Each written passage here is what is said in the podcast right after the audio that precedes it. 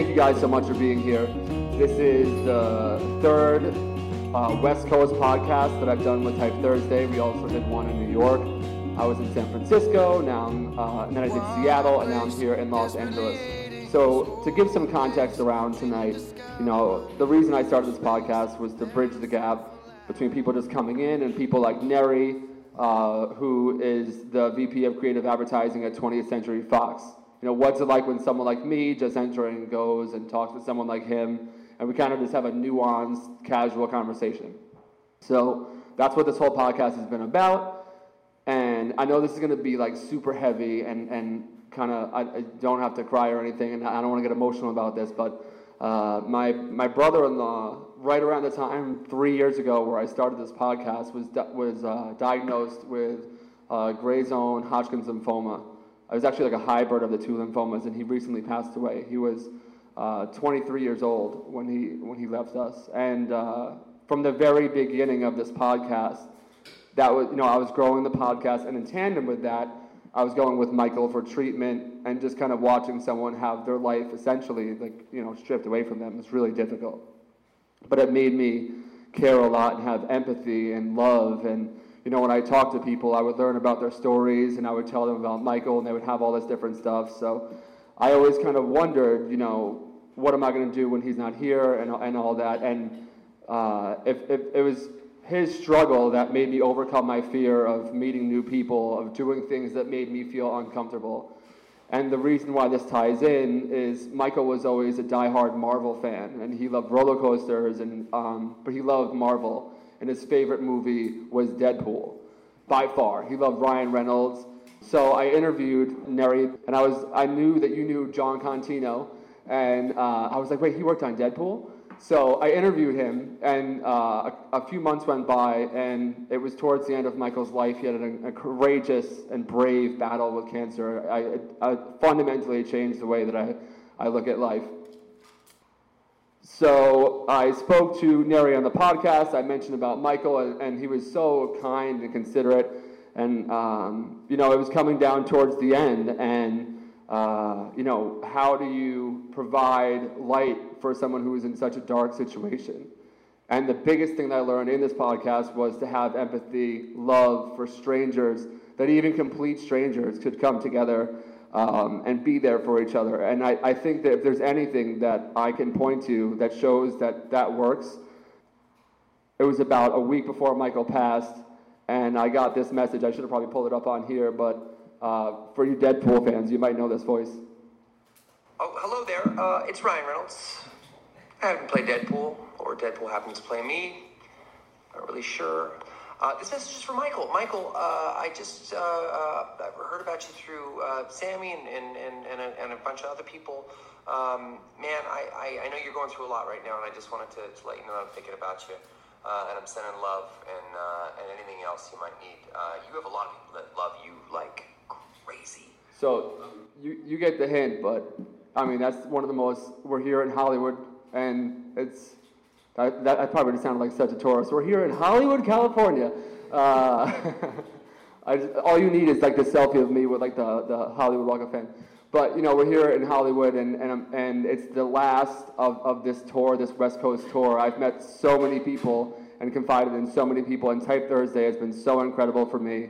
And uh, we started doing this tour just after Michael passed away, and uh, it's such a beautiful full, full circle to end it with Neri uh, here tonight. I mean, we're going to do more down the road, but it was just incredible, and it just solidified what I'm doing here with this podcast. So, without further ado, please give a huge round of applause to my brother, Neri Rivas. Woo! Starting on a dramatic note, people. Starting on a dramatic note. I swear to God, this is a fun Go Lucky podcast. You wouldn't know about my intro there, but.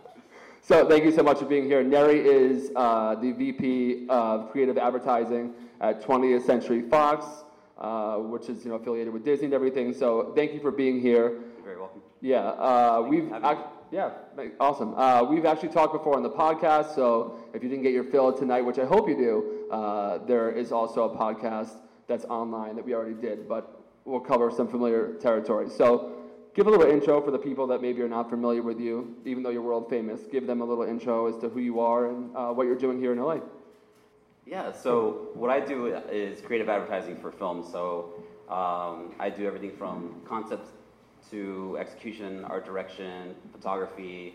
Uh, I don't shoot myself, I'll work with a photographer and then art direct the photography. Um, I'll do type work with, Yeah. with Jon Contino, of course. I'll work with some other people, but that's all Cool. I've had the chance to work with. You know, my job is, is, is essentially to give a film a tone rather than to market. You know, you got the trailers and stuff like that where you see what's going to happen. They kind of give you a preview of what the story is, but I mean, I tell a story in print. I tell it in a still image. Uh, which And billboards, like right here, like the Sunset Strip and all that. You've had some crazy giant billboards that have a lot of people. You guys have probably seen Neri's billboards. He's done work for uh, the Planet of the Apes, for uh, Deadpool, for uh, the Peanuts movie. I don't see. I got them all like memorized, bro. I'm a, I'm a big fan. So. Yeah, um, I think one of the most like famous ones would be the emoji billboard for Deadpool, where you know I couldn't license Apple's emojis, so I had to do my own and work work my way around that. All right, so I would imagine when you're doing these big projects, obviously typography plays a major role. Um, a lot of times there's a lot of context and a lot of history around that. Like for example, like with um, with Deadpool, there's people that are there's a lot of fan art. There's a lot of existing parameters to work in, and then sometimes you're doing something like with Jon Contino, for example, kind of just completely from scratch and Right. maybe pulling from some places, but not all. Um, how do you go about making those decisions, picking the right typeface, picking, picking you know, the right person for the lettering? How's that work? Yeah, so when you work on a brand or an IP that's already established, like Deadpool or Marvel, um, you, you try to bring what they've done already in the comic books, and that you have a fan base and you have people that are familiar with uh, their logo, their brand. So you just try to bring that to life in that in that sense. You just try to bring it to life a little bit more. I think what we did with his, um, with Deadpool's logos, we we had a little bit of grit and texture, just to kind of again give the tone and character of what you're about to see. You know, this is one, this wasn't a polished uh, Iron Man. This wasn't a polished, you know, uh, Marvel character. This was a little nitty gritty, dirty guy who doesn't belong Right. in that world. He- Messed he's a up little face, black the whole sheep. nine yards, Yeah, yeah. he's a little black sheep of, of of rough, the family. so. Yeah. So um, you just try to give it that, that tone. When you go with something like, uh, when you get the opportunity to build a type poster or any other poster that's handmade uh, with an artist, you try to stay in their world, but you also want to make sure that they don't go too far away from what you want. And so it's always good to collaborate on that. And I think being an illustrator, having uh, a background in graphic design and typography, um, you know, I, I can balance that a little bit and, and, and think, you know, being a big fan of Jon's before I even got to work with him, I, I think I knew his work. And of course, like once you meet him, he's a great person and you can just talk all day with him and um, not work at all. Yeah. Which is, which is really awesome. But um, you get to hone in on, on, on what you want, what he can deliver, and it's a great collaborative effort um, if you have and can speak and narrate or uh, articulate what you're looking for. For sure. Do you ever find, like I know sometimes like you need to make something that's versatile that you could do like every individual letter form and then that goes on like a poster and then sometimes you're like you're just doing like a display. Um, how do you know like when you want to build something out to be like a whole kind of typographic language versus something just on a poster or just like kind of like a one-stop kind of thing? Yeah, it, uh, it depends on, on the project. Um, I think the Book of Life was a very special project where we got to develop our own font um, in the sense that we were celebrating Mexican culture. So, uh, what's up with the Latinos in here? Viva la raza. You can get louder than that. Come Yeah, on. dude. So, so there was, you know, the very uh, uh, famous Mexican illustrator Jose Guadalupe Posada. So we wanted to bring. I love that. Jose Guadalupe Posada. So we wanted to bring in his his uh, you know uh, influence into the film without copying it. You know, we wanted to bring in that influence of Mexican culture, illustration, and so Jon has that. Even though he's not Mexican, he's Italian, and he's from New York, and you know, you just see the qualities that they have that kind of uh, mirror or are influenced by that. Um, so we created our own font. We named it El Esqueleto, of course. Um, Follow him on Instagram. Um, so we created our own font, and we took reference and inspiration from uh, the Posada fonts. You know, we didn't want to replicate it, but we wanted to give uh, a, nice homage to it and, and celebrate the culture. You know, Day of the Dead, and um, and yeah, Yeah. that was like a, a particular, it's very special project that we got to do that with, especially with working with uh, Guillermo del Toro on it and Jorge Gutierrez. Um, it allowed us to kind of create our own world within his world, Right. if you will, and then you know, for other films, I mean, I think the cliche font that's come to mind is like Bank Gothic for any action movie is like Right. the typical one. You know, you download it, type bank, you know, whatever you want in your Bank Gothic You font, and all of a sudden you have an yeah. action movie. So yeah, Yeah. So um, I try not to go that way, but you know, um, it just depends. I mean, you have different um, IPs that you work with, different brands, and some people will want to see this, and want to see that, and uh, when you work with Del Toro and Gutierrez, I mean, they just like do what you do and Right. we're behind you. So it's a good, it was good support. It's got to be an awesome team effort. Yeah, we're, Yeah. we actually have kind of an ex- sorry, we actually have kind of an exclusive for you guys uh, this evening. He's going to show some original sketches. We kind of do these at these live events where we have a podcast, and then uh, some original sketches uh, from the Book of Life, the project he did with Jon Contino. So you guys will see that tonight. I'm friends with Jon. I'm friends with Neri. It's my first time seeing these sketches, so it's a Type Thursday LA exclusive. Yeah, I love it. critique it, even though it's already out, but whatever. Yeah. There's going to be a line for you. No, it's really good. Do you have a favorite font? Favorite font? Font is the group, correct? Typeface is the one, font is the group. Is that right? Yeah, probably. Okay, we'll go, we'll go with that. Um, just because I like the sound of it, and I don't know if I pronounce it right, but like Berthold Akzidenz-Grotesk. Yes? Your favorite?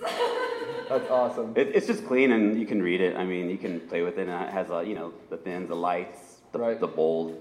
You can do a lot with it. Do you have, like, when you're working at 20th Century Fox, do you have, like, a type foundry that you guys tend to work with? Is there somebody, or have you ever collaborated with, like, independent type foundries, or how do you kind of figure that out? Yeah, I mean, we, we've, um, I've tried to work with um, Hoodzpah Design, that's Amy Hood and Jen Hood.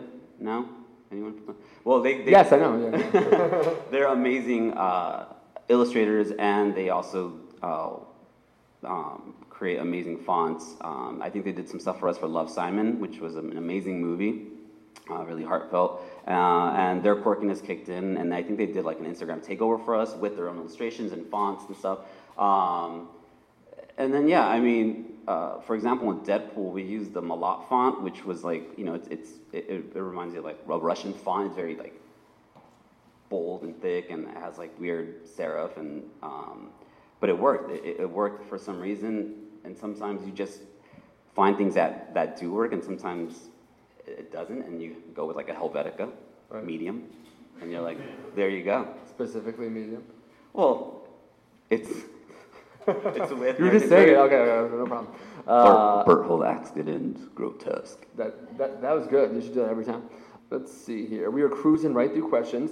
Uh, what are some trends that you guys, you know, when you're looking and you're going through your next movie poster and you're kind of assessing like the marketplace, the movie posters are obviously very competitive and very trend led. Like, what are some of the trends that you're seeing and, and uh, do you usually try and go against them or try and strike a balance between something that's familiar or Well, we try to avoid, but you you know, again, it, just depends on the project. I mean, we end up with Avengers, you know, 30 faces on one poster montage. You know, uh, I try to have as much fun with it as possible. I've done the opposite where, well, I've done a poster where you put all people. So for Deadpool 2, our last poster was, you know, a Drew Struzan inspired illustration, and we called it the kitchen sink because it literally had like a kitchen sink in the corner, just a little meta, you know, uh, Yeah. thing for for fans, a little Easter egg.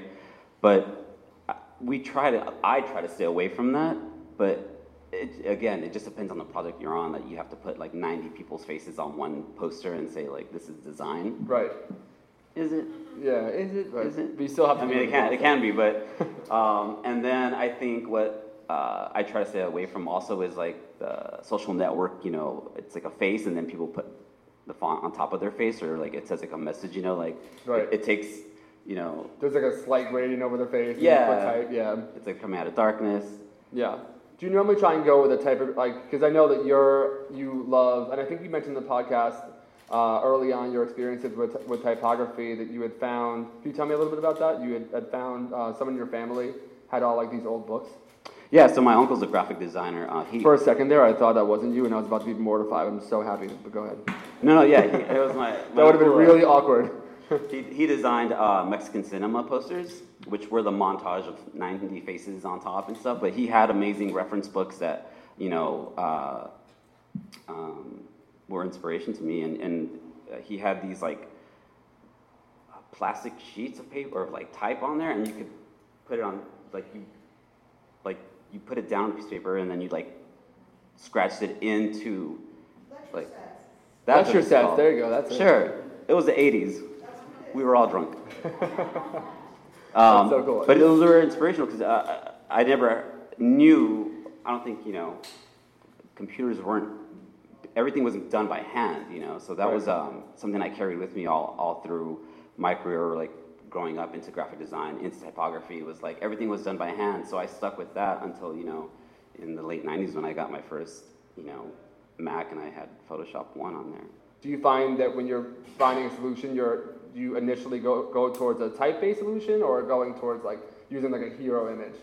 I think I think it'll be a hybrid of both. Um, I love to set a tone. I like to tell a story with a still image rather than give you the coolest Photoshop effects. You know, I, I'd rather give you a mood and a tone, and then if the, typogra- the topography is, uh, you know, tracked a certain way or brought together a certain way or uh, there, there has to be hierarchy in no matter what, you know, there has to be hierarchy in, in what you're seeing, what you're reading, and your, your eye has to quickly identify something without getting lost in what you're trying.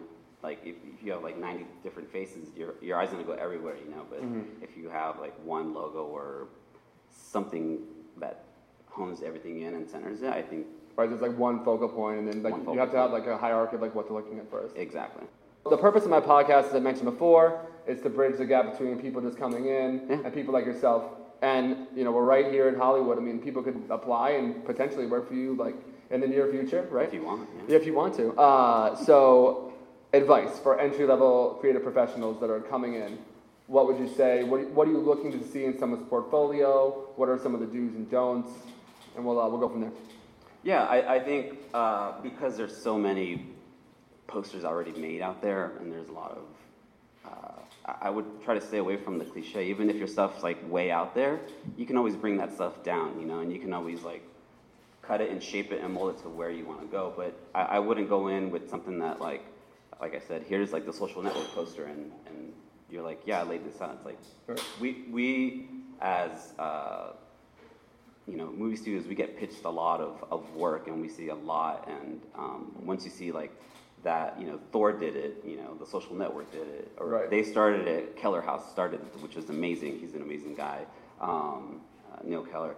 Uh, then, you know, Thor copied it. And then, you know, everyone kind of starts doing the repetitive individuality, repeat. right, Yeah, you want some originality, even if it's like far out there. I walked into my interview at Fox with like, I think I still had like my college portfolio, uh, some prints that I did for Jack in the Box when I wrote commercials for them, and then I remember that from the podcast. So yeah, um, and then some work I had done for for Nike, um, and it was everywhere, but they could see that I had a book that expanded from from typography to design to illustration, and it didn't have to fit into the mold of you're going to create advertising for film. It was just like you have um, a, a wide variety of stuff that you can actually do in, in art direct. So For sure. yeah.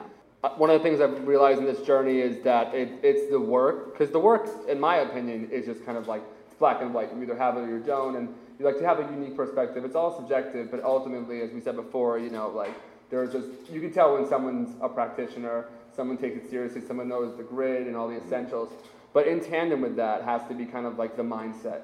And I think for a lot of people, they have a hard time um, kind of getting out of their own way, if you will, or indulging their ego, or they may say, I'll never get a job at 20th Century Fox, or I'll never get to work with Ryan Reynolds. Right.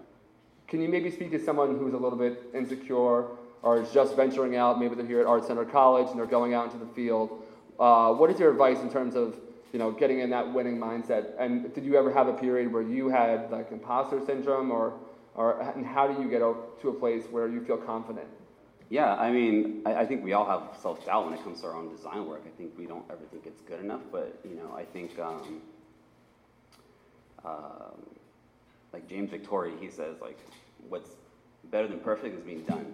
You Yeah. know, and he, and there's a rhyme and reason to that because we can sit on um, a project forever and, and manipulate it however many times you want. It's never going to be perfect. You just, Right. you just kind of have to move on. I would always say just do one version and then try another version, try another version, try another version, just like to help yourself get just out just of like, set the intent and do the work yeah, in the first like, place. Yeah. There's no. Did you have no, to force yourself though? Like I, I have a thing where like where I'll set timers.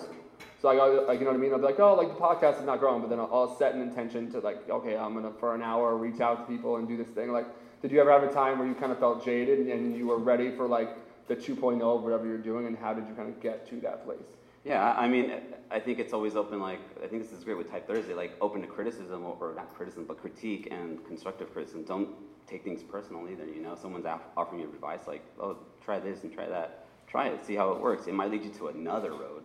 Um, yeah, I wouldn't take anything that you do personal and like say, this is my life's work. Um, I know it's cliche to say like have fun with it, but really like have fun with it and, and create your own work if you're not getting any because you might end up creating something that no one's ever seen and then someone might like it and say hey i like your stuff you know Right. and i'm sure a lot of people here can attest to that work That's They're awesome. creating their own work yeah Yeah, I think we're gonna do one more question. I need to, I need to think about what this question is gonna be. But if you guys have questions, if you wanna start lining up for Neri, uh, we're taking questions for entry level creatives, people in all different levels, about life in general, about your, your favorite food, best food in LA. Uh, so we're looking for a lot of questions tonight. It'll be a lot of fun. The more people, the merrier. Uh, we, español. we want the line out the door like the food here in LA. What's up with that, by the way? You guys love waiting in line in LA for food.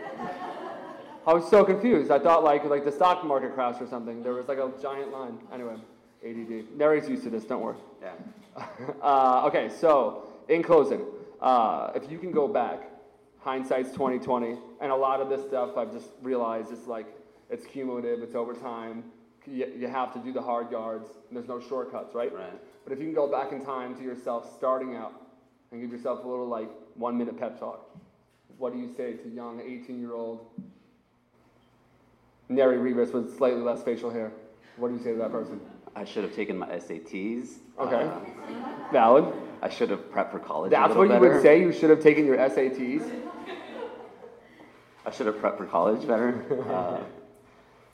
uh, uh, I, I think I don't think I'd change anything, man. Like I I kind of got here, and I wouldn't say like I accidentally stumbled into this, but I think I took the the right road, you know. And I think I wasn't looking for immediate gratification. I wanted the long journey. I wanted to see where this would end. Um, I came from a background of designers, uh, cousins who were, you know, taggers, um, musicians. I didn't know where I was going. I didn't know what I was going to do.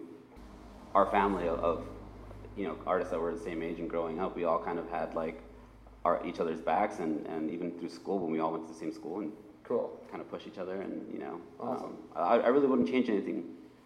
Awesome. Yeah. I love that. Give it a nice round of applause for Neri Rivas. I told you he was awesome. Can we, can we just get two beers for, for me and Neri? Yes.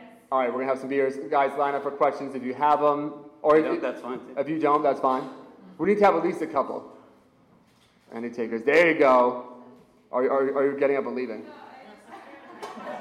She's bored. She's bored. dude. She's like, Actually, I'm sir. I'm leaving. Hi. You can use this mic if you want. Um, I kind of have like two questions. I feel like maybe they're two-parter. both a little. As it stands right now, you could ask as many questions as you want. Um, so let's see. I feel like they're also very telling of my own personal life right now.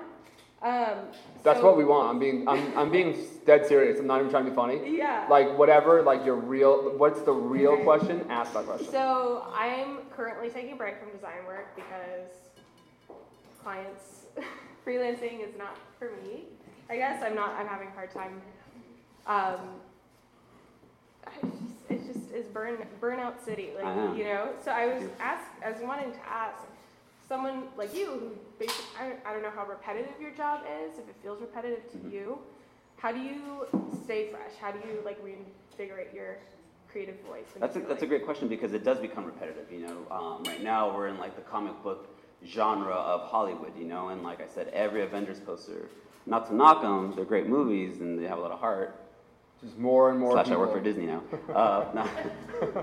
it, it does become repetitive, you know. Um, and, and what I've tried to do, um, like I'm working on Dark Phoenix right now, and I've just pushed the envelope of making it as dark as possible. I know they're not going to buy it, but you know, uh, like push the envelope, and, and and like I said, you can always bring work back and mold it and cut it and shape it. Like, and I know freelancing is different because you get a client, and they're like, I want the face, and then I want the type over it, you know. Yeah, yeah. And you're like, cool. And then they say, move it over five pixels. Yeah. No, no, no, down three. No, no, Right. no, no. Right. So That's one th- that's one thing that I really suggest to anyone. Like, and, and find something that isn't design. Like, I love interior design, mm. you know, and it has nothing to do, or maybe it does have to do with creating or creative advertising for film. Just find something that, you know, isn't related to it. Maybe you might find inspiration there. You know, Yeah. pick up a guitar. I don't know. Um, and then my second question, which is unrelated, um, perhaps future related to myself, but um, on applying to jobs and like now the MO is um, you don't get a reject letter. You don't get, you know, oh, this isn't what we are looking for. Oh, try this next time. Like you just hear a lot of nothing. Like Yeah. you could apply to a thousand jobs and get maybe one email automated back that says, hey, sorry, bye. Like Right. that's not what it says. right. Um, Yeah. What would you suggest to someone who just wants to hear back? Like, I don't necessarily want that application or that interview. I just like I want to hear something like Like a critique on your work. some or, even or just like something personal. Yeah, like I you know. I, No, I've, I've been there. I've Yeah, been there. I'm there right. I'm applying for jobs, and like I, I, I I, can't can relate. tell if it's harder to hear nothing or harder to hear rejection, but like that's kind of sad, I guess. Like Yeah, I Well, mean, what has been a time where an applicant that you, I don't know, that you had to like reach out personally to? Like, what what is ooh. good story behind that? Whatever that ooh was, you Yeah. better tell that story, I. I don't think I've ever. Better tell that story. I don't think I've ever rejected someone to, work- to work with me. I usually am fearful that someone will reject me, you know, and reaching out and like, hey, let's work on on a poster together, or like, let's create something. Um, what would you do for to hear something back? I mean, bother HR. it's all corporate. I, don't- I don't know. I don't know. I mean, you know, it took me about six months to get into my job. I was hired, and then I had like four interviews, and then I was hired again, and then I waited like another three months. Um, and that was like the longest because it, it, it- it gave me a lot of doubt in myself. You know, I'm like, oh man, I thought I had this job, and um, and I didn't hear from anyone, not even HR. They would like wait to get back to me for a while. Um, but I, I wouldn't get down about it. I would just keep going. Just yeah. you know, it's part of the process with any job. I mean, I think also too, like, and I, I, I- I'm already breaking my thing that I wouldn't jump in here, but I could just like, I've been there so many times. Like this podcast, literally, like more or less started because I was on like, you know, crying on the side of like 42nd Street, getting fired from like my sixth freelance job. Like my watch that I'm wearing right now, like this battery is dead. That's not the right time. Like we all struggle. We all do. No, really. I mean, there's people in this room. Like, you know, it, it wouldn't take much for you to. Like that's what I realized. You talk to so many people, and everyone kind of has this wanting to belong and wanting for all to be validated.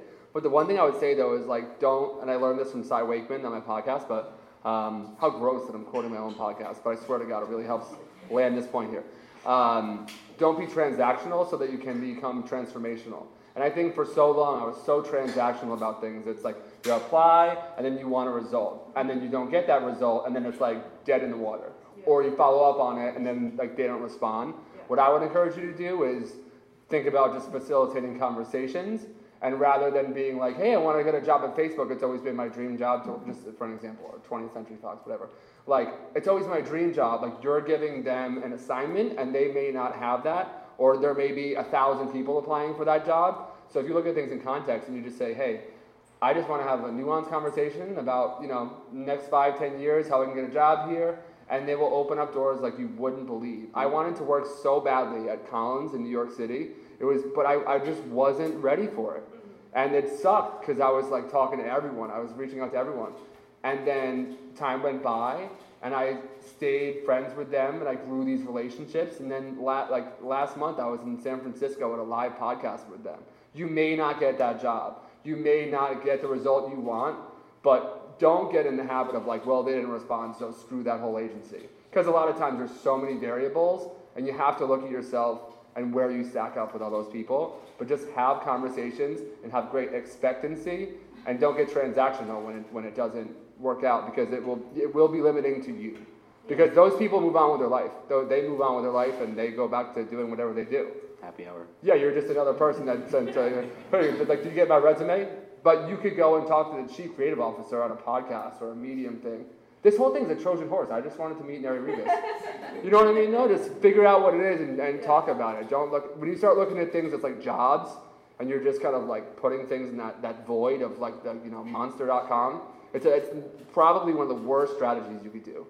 Just talk to people, treat people like people. Mm-hmm. And if you're not giving them an assignment, because if I say, hey, Neri, I love your Deadpool work, want to grab a coffee and talk about your career? That's a completely different conversation than going to someone and saying, I want a job, why haven't I got the job yet? Right. Because he's looking at the email and going, huh, not getting back to that. yeah. You know, it's archived. So, Thank you. Yeah. yeah. I've been there. Just, you got to keep trying, keep pushing, and it will, it will work its, itself out. And there's no better feeling than it working itself out. And me being here is a testament to that. So keep pushing. Thank you. I love this girl. Thank All right, you. next. Come on up. I swear to God, I'm gonna stay out of the way now. No, no, please don't. I saw her. It's your podcast. I saw her and me. You know what I mean? I got. It's your podcast. I'm the guest. Facts. I'm so nervous. Hi Okay. guys. Um, quick question. Yeah. I've been recently trying to figure out how the types of fonts work for posters for uh, movies. Um, and I've been watching this documentary. There's a uh, movie about uh, posters for movies, hmm. and they were showing all these old posters that had a lot of types made by hand, and they were hmm. especially made for that hmm. poster. And now somehow I think that it's kind of lost.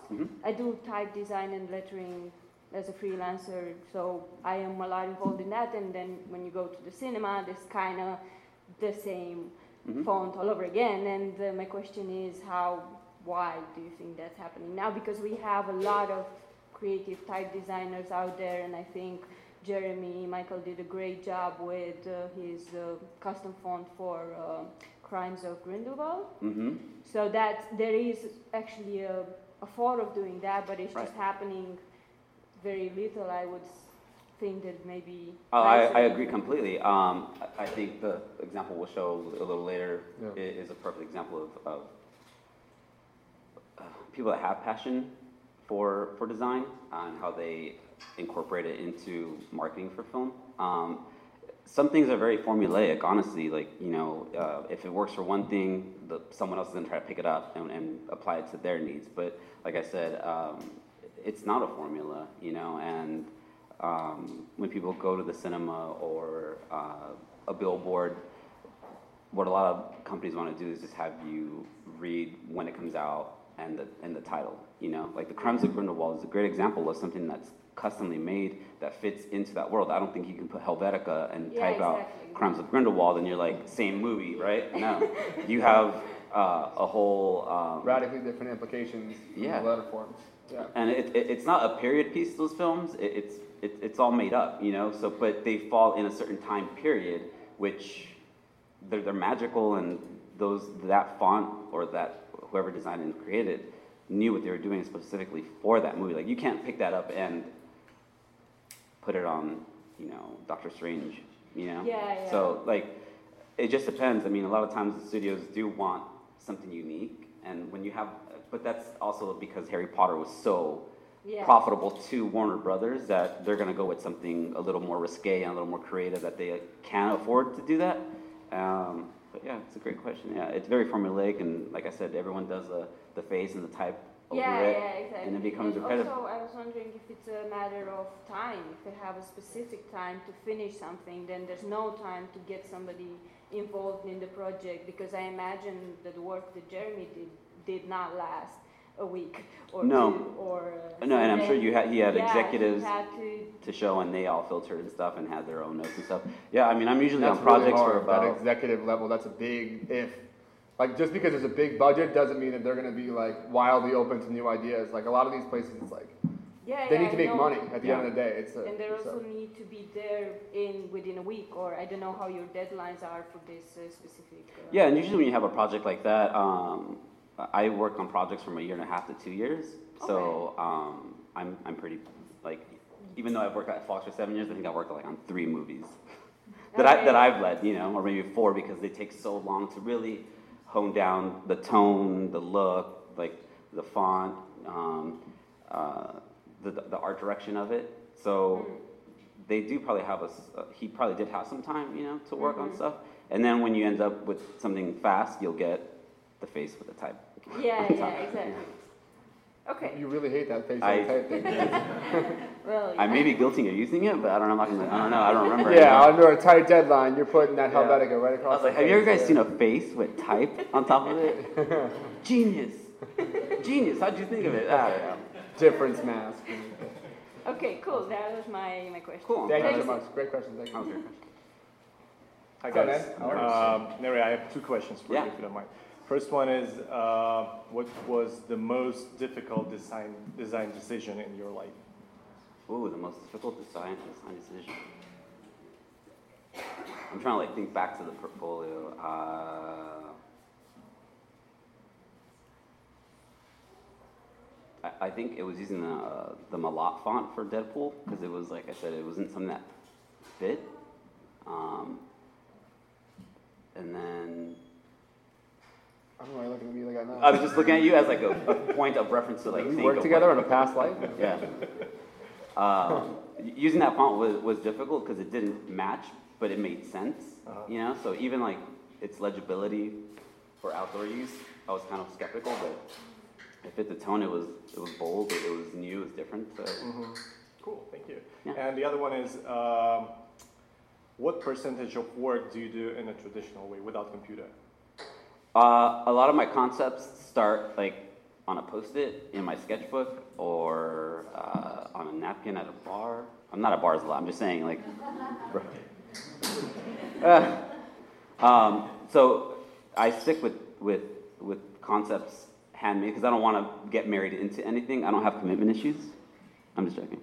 no, Uh, I agree. No, from a design standpoint, I totally agree. I, Though. I just want to be loose and get the idea out rather than um, you know start designing immediately. You know, So you always start with paper. right? always start with paper and pencil. Yeah, That's or your awesome. iPad Pro and your pencil too from Apple. But it's just a tactile Yeah. approach. Yeah. But something even like whiteboard. I mean, I have like a, a small whiteboard in my office that I just quickly, but you know, either post-its, whatever's around me. That I'm like, oh, that's a cool idea. You Do you have a preference, like iPad or paper? uh, I'm still paper and like wax crayon that kind of guy. Yeah, cool. That's yeah, cool. Some it's of the easy. It's like I like the boldness of the, the crayon. Yeah. yeah, some of like the the the out of all the studios I've been to, I've been like I went to Sesame Street recently, and, and I've seen a whole bunch of different places. You'd be surprised. The best the best places for the most part, it's paper and pen, Yeah. or or paper and pencil, Yeah. or you know like it's just like the, these big ideas. Like it's very rare that you go to like a great design studio and there's just like a whole bunch of like millennials on like their laptops in the middle of like a circle. It's the Yeah. complete opposite. So it's really kind of cool. Okay, thank you so much. Thank you. Appreciate you're it. welcome.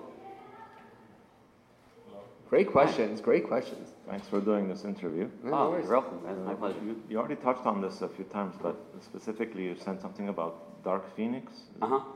and you said you try to make it as dark as possible and Mhm. see. So I'm really curious about, especially in a large uh, outfit, the dynamic between your boss, everybody has a boss, right? And um, how the dynamic is in terms of intentionally going too far, how they react. Is there any kind of resentment? Is there any kind of um, disappointment? How, how you react to your maybe your best ideas being toned down too much, or you know what I mean? Yeah, that's, that's a great question as well. Um, uh, I know that there's always the safety net, right? So I know that there's going to be the, the, the poster with the face and the type. There always there, there's always like somebody you can go to, um, and to start with something that's so far out is the best for me. I mean, everyone might have their own design preference and their own style, but that for me is how I like to start. Um, even you know, if it's dark and, and gritty, that's the better for me. And then that can always you can always shed some light on the dark. You know, um, um, it, it doesn't always go over well, but I also have a great um, chief creative officer, EVP, who who I can work with. He actually came. He actually went to Art Center, so. Um, um, there's always a lot of brainstorming and collaboration to like, okay, that's a little too far. Let's bring it back down, or let's go this way. But it's never looked down upon, you know. That's And good. And it sounds like you don't take it personally, which is. oh, you can't take this personal. I think that I'm, I'm having fun. It's like I'm having fun with what I do, and I'm, you know, uh, Same thing as here. Yeah. If someone comes up, they have a critique, it's from a place of like unconditional love. If you don't like it, just take it like with a grain of salt. Yeah. Good luck. Thank you. thank you. Tucker, Hey, Yeah. awesome name tag thanks. in the festive spirit. So we've got two questions from Instagram, Oh, right on. Oh hell yeah! right? Are we trending? Good job, that- Tucker. Uh, one was just, uh, who are your biggest inspirations? Oh, um, I would say, Great question. yeah. That's a good podcast question. You ever start a podcast? Just throw Like- that in there. Like design wise, or like in life. You got what I got. All right. let's let's go. Uh, Chip Kidd, Chip Kidd, and the Red Hot Chili Peppers. Oh. L.A. baby. There you go. uh, and the second one was any books you can recommend. Uh, I'm gonna go with design books. design books. Yeah. Ah, let's see. Ooh, I have one while we're here. Uh, Go for it. Sean Adams' The Dictionary of Color is an incredible book. I've become obsessed with that recently. I love that book. If you guys like want to get into color and the theory of color, and he's right here from Art Center College, so support your own. It's the Designer's uh, Designer's Dictionary of Color. It's a really good one. I can't remember the full name of it, but it's called like "Damn Good Advice for Something." Uh, but it's a good book. I mean, it, talk, it talks about like not taking work too personal and having fun with what we do. Hey now, All right. Get that man a drink. Ow, ow. Um, and well, another book, uh, The Invisible Man by H.G. Wells. I know it's not a design book, but it's a great good. book. Jon Contino's book too. We should say that. Brand by hand. Brand by hand. Plugging I it was right kind of here. expecting that one. To Yeah, come up. yeah. That's a given. It's a given. Uh, and then I just have one other question. Yeah. Uh, personally, but what what kind of level do you have hands-on in the whole project? Like, I know that your I mean your title's more in art direction, but Correct. like, do you do a lot of hands-on work yourself, or Yeah. yeah? Yeah, so I, uh, if I lead a project, I'll start from concept. So that'll be the, the bar napkin sketches to uh, art direct photography to then art direct uh, design till we finish it. Nice. Yeah, so I, that, that's why I'm on projects for about a year and a half to two years. So I'm seeing Ryan Reynolds' face for two years straight on my computer screen. It's He's a horrible. gorgeous There's man. worse faces to look at. It's my wife's hall pass, Ryan Reynolds. I- I'm not married, so Sorry. it's all good. Hi. Good Hi. choice. Hi. Um, at, in the, the movie uh, business, at, I know it's very competitive in the city, and um, I gather things move very fast. And I'm curious, at what stage are you are you potentially able to show your clients conceptual ideas, like sketches, and discuss with them uh, things very loosely, or do you feel the need to got, kind of go to more of a finish? to kind of say, okay, we've got this, this looks great, and it looks like a poster. Um, I just, I ask because I realize, especially with these ideas like the Crimes of Grindelwald font, and when you get into more elaborate work that requires more time, Yeah. you know, obviously I think we're all aiming to do like something exceptional that does take more time, but we always have to go to our clients and like say, this is it. So I'm curious, you know, in your office or in your experience, how, at what stage do you engage with clients and show them ideas? Are you able to approach them loosely or do you feel like, okay, we've got to really wow them with amazing Photoshop, per- pixel perfect things every time? No, I am the client. Okay. So Okay. I'm involved with myself a lot. Um, so again, uh, I like to get stuff that's rough Okay. because you, you, you, you can see something come to life in a rough sketch. Okay. You know, and if it's if it works in a thumbnail, it's gonna work this big, and if it's gonna work that big, it's gonna work, you know, a 27 by 40. But if it works there, then it's gonna work in a 40 by 70, then it's gonna work on a billboard. Um, so I never like to look at things super polished because it does, you know, for some people, uh, take their mind and kind of set that in concrete, and, and then they're like, well, what happened to that look? What happened to that one thing that we looked at? And you're like, well, that was just an idea, and Right, then right. people can go back to it. So I, I try to keep it loose, and then as um, you really start to, you know, iron things out, we get a little more refined and a little more detailed, and then um, I, I, I- I'd say it depends on the client, though. I Sure, mean, sure. You know, some people want to like, all right, give me this logo, and you're like, cool, here's some sketches. Like, no, no, no, I want a logo. Right, right, right. Do it now. You know. Um, so it just depends on the client, but I'm very open to seeing things rough, and like, I, I Mm-hmm. love, I love sketches. I love seeing things on paper and pencil, tracing paper, whatever. You know. Well, one more question if you don't mind. Not at all. Since that is the case, um, since you are the client, how do you, do you outsource or do you mostly work intern, with your internal team? Um, I don't have a, an internal team. It's me who, who does the conceptualizing. Okay, Um, and then we do outsource to vendors because I'm only one guy and then I, I can't handle a Sure, lot sure. Of, of projects by myself. But um, if, I, if uh, I'm not leading one, I'll let uh, an agency take over and kind of uh, pitch their ideas. and Of course. stuff. And, and again, start with sketches, start loosely, and then um, I do the same way with my projects. If I lead them, then I'm going to start with sketches rough, and then you know outsource and get help to see where I'm going to build and have kind of like um, a creative strategy and how to uh, execute under that creative strategy. great, great. All right, awesome, Yeah. thank you. Solid answer. Solid question too. yeah, That's a it's great, question. guys. Cool, man. Um, I have a question. So I kind of feel like I relate to you a little bit. I Uh-huh. don't know, if you heard of the city of Norwalk? Yeah. So I grew up in Norwalk, so Nice, kind of have some of the same artistic sensibilities, like from graffiti Mhm. to skateboarding culture and '90s television and all of that. But my question will be, do you feel, coming from that background, do you feel like you have some type of moral forays or like obligation that conflicts with the work that you do for Fox? Like, do you ever do a design and be like, damn, this is kind of going against my personal beliefs, or, or do you feel like you have to open yourself up and just do what do what you're asked to do? You know? Well, that's a good question. Great question. Like, am I selling out? Man. That's real though. It's Are these real. knuckle tattoos Yeah. real? Yeah. No. Uh, We'll edit this out. Speak Yeah. your mind. Tell the truth. No, I mean, I grew up loving movies, you know. Uh, one of my favorite movies and posters to this day is the Teenage Mutant Ninja Turtles. I think I said that on your podcast.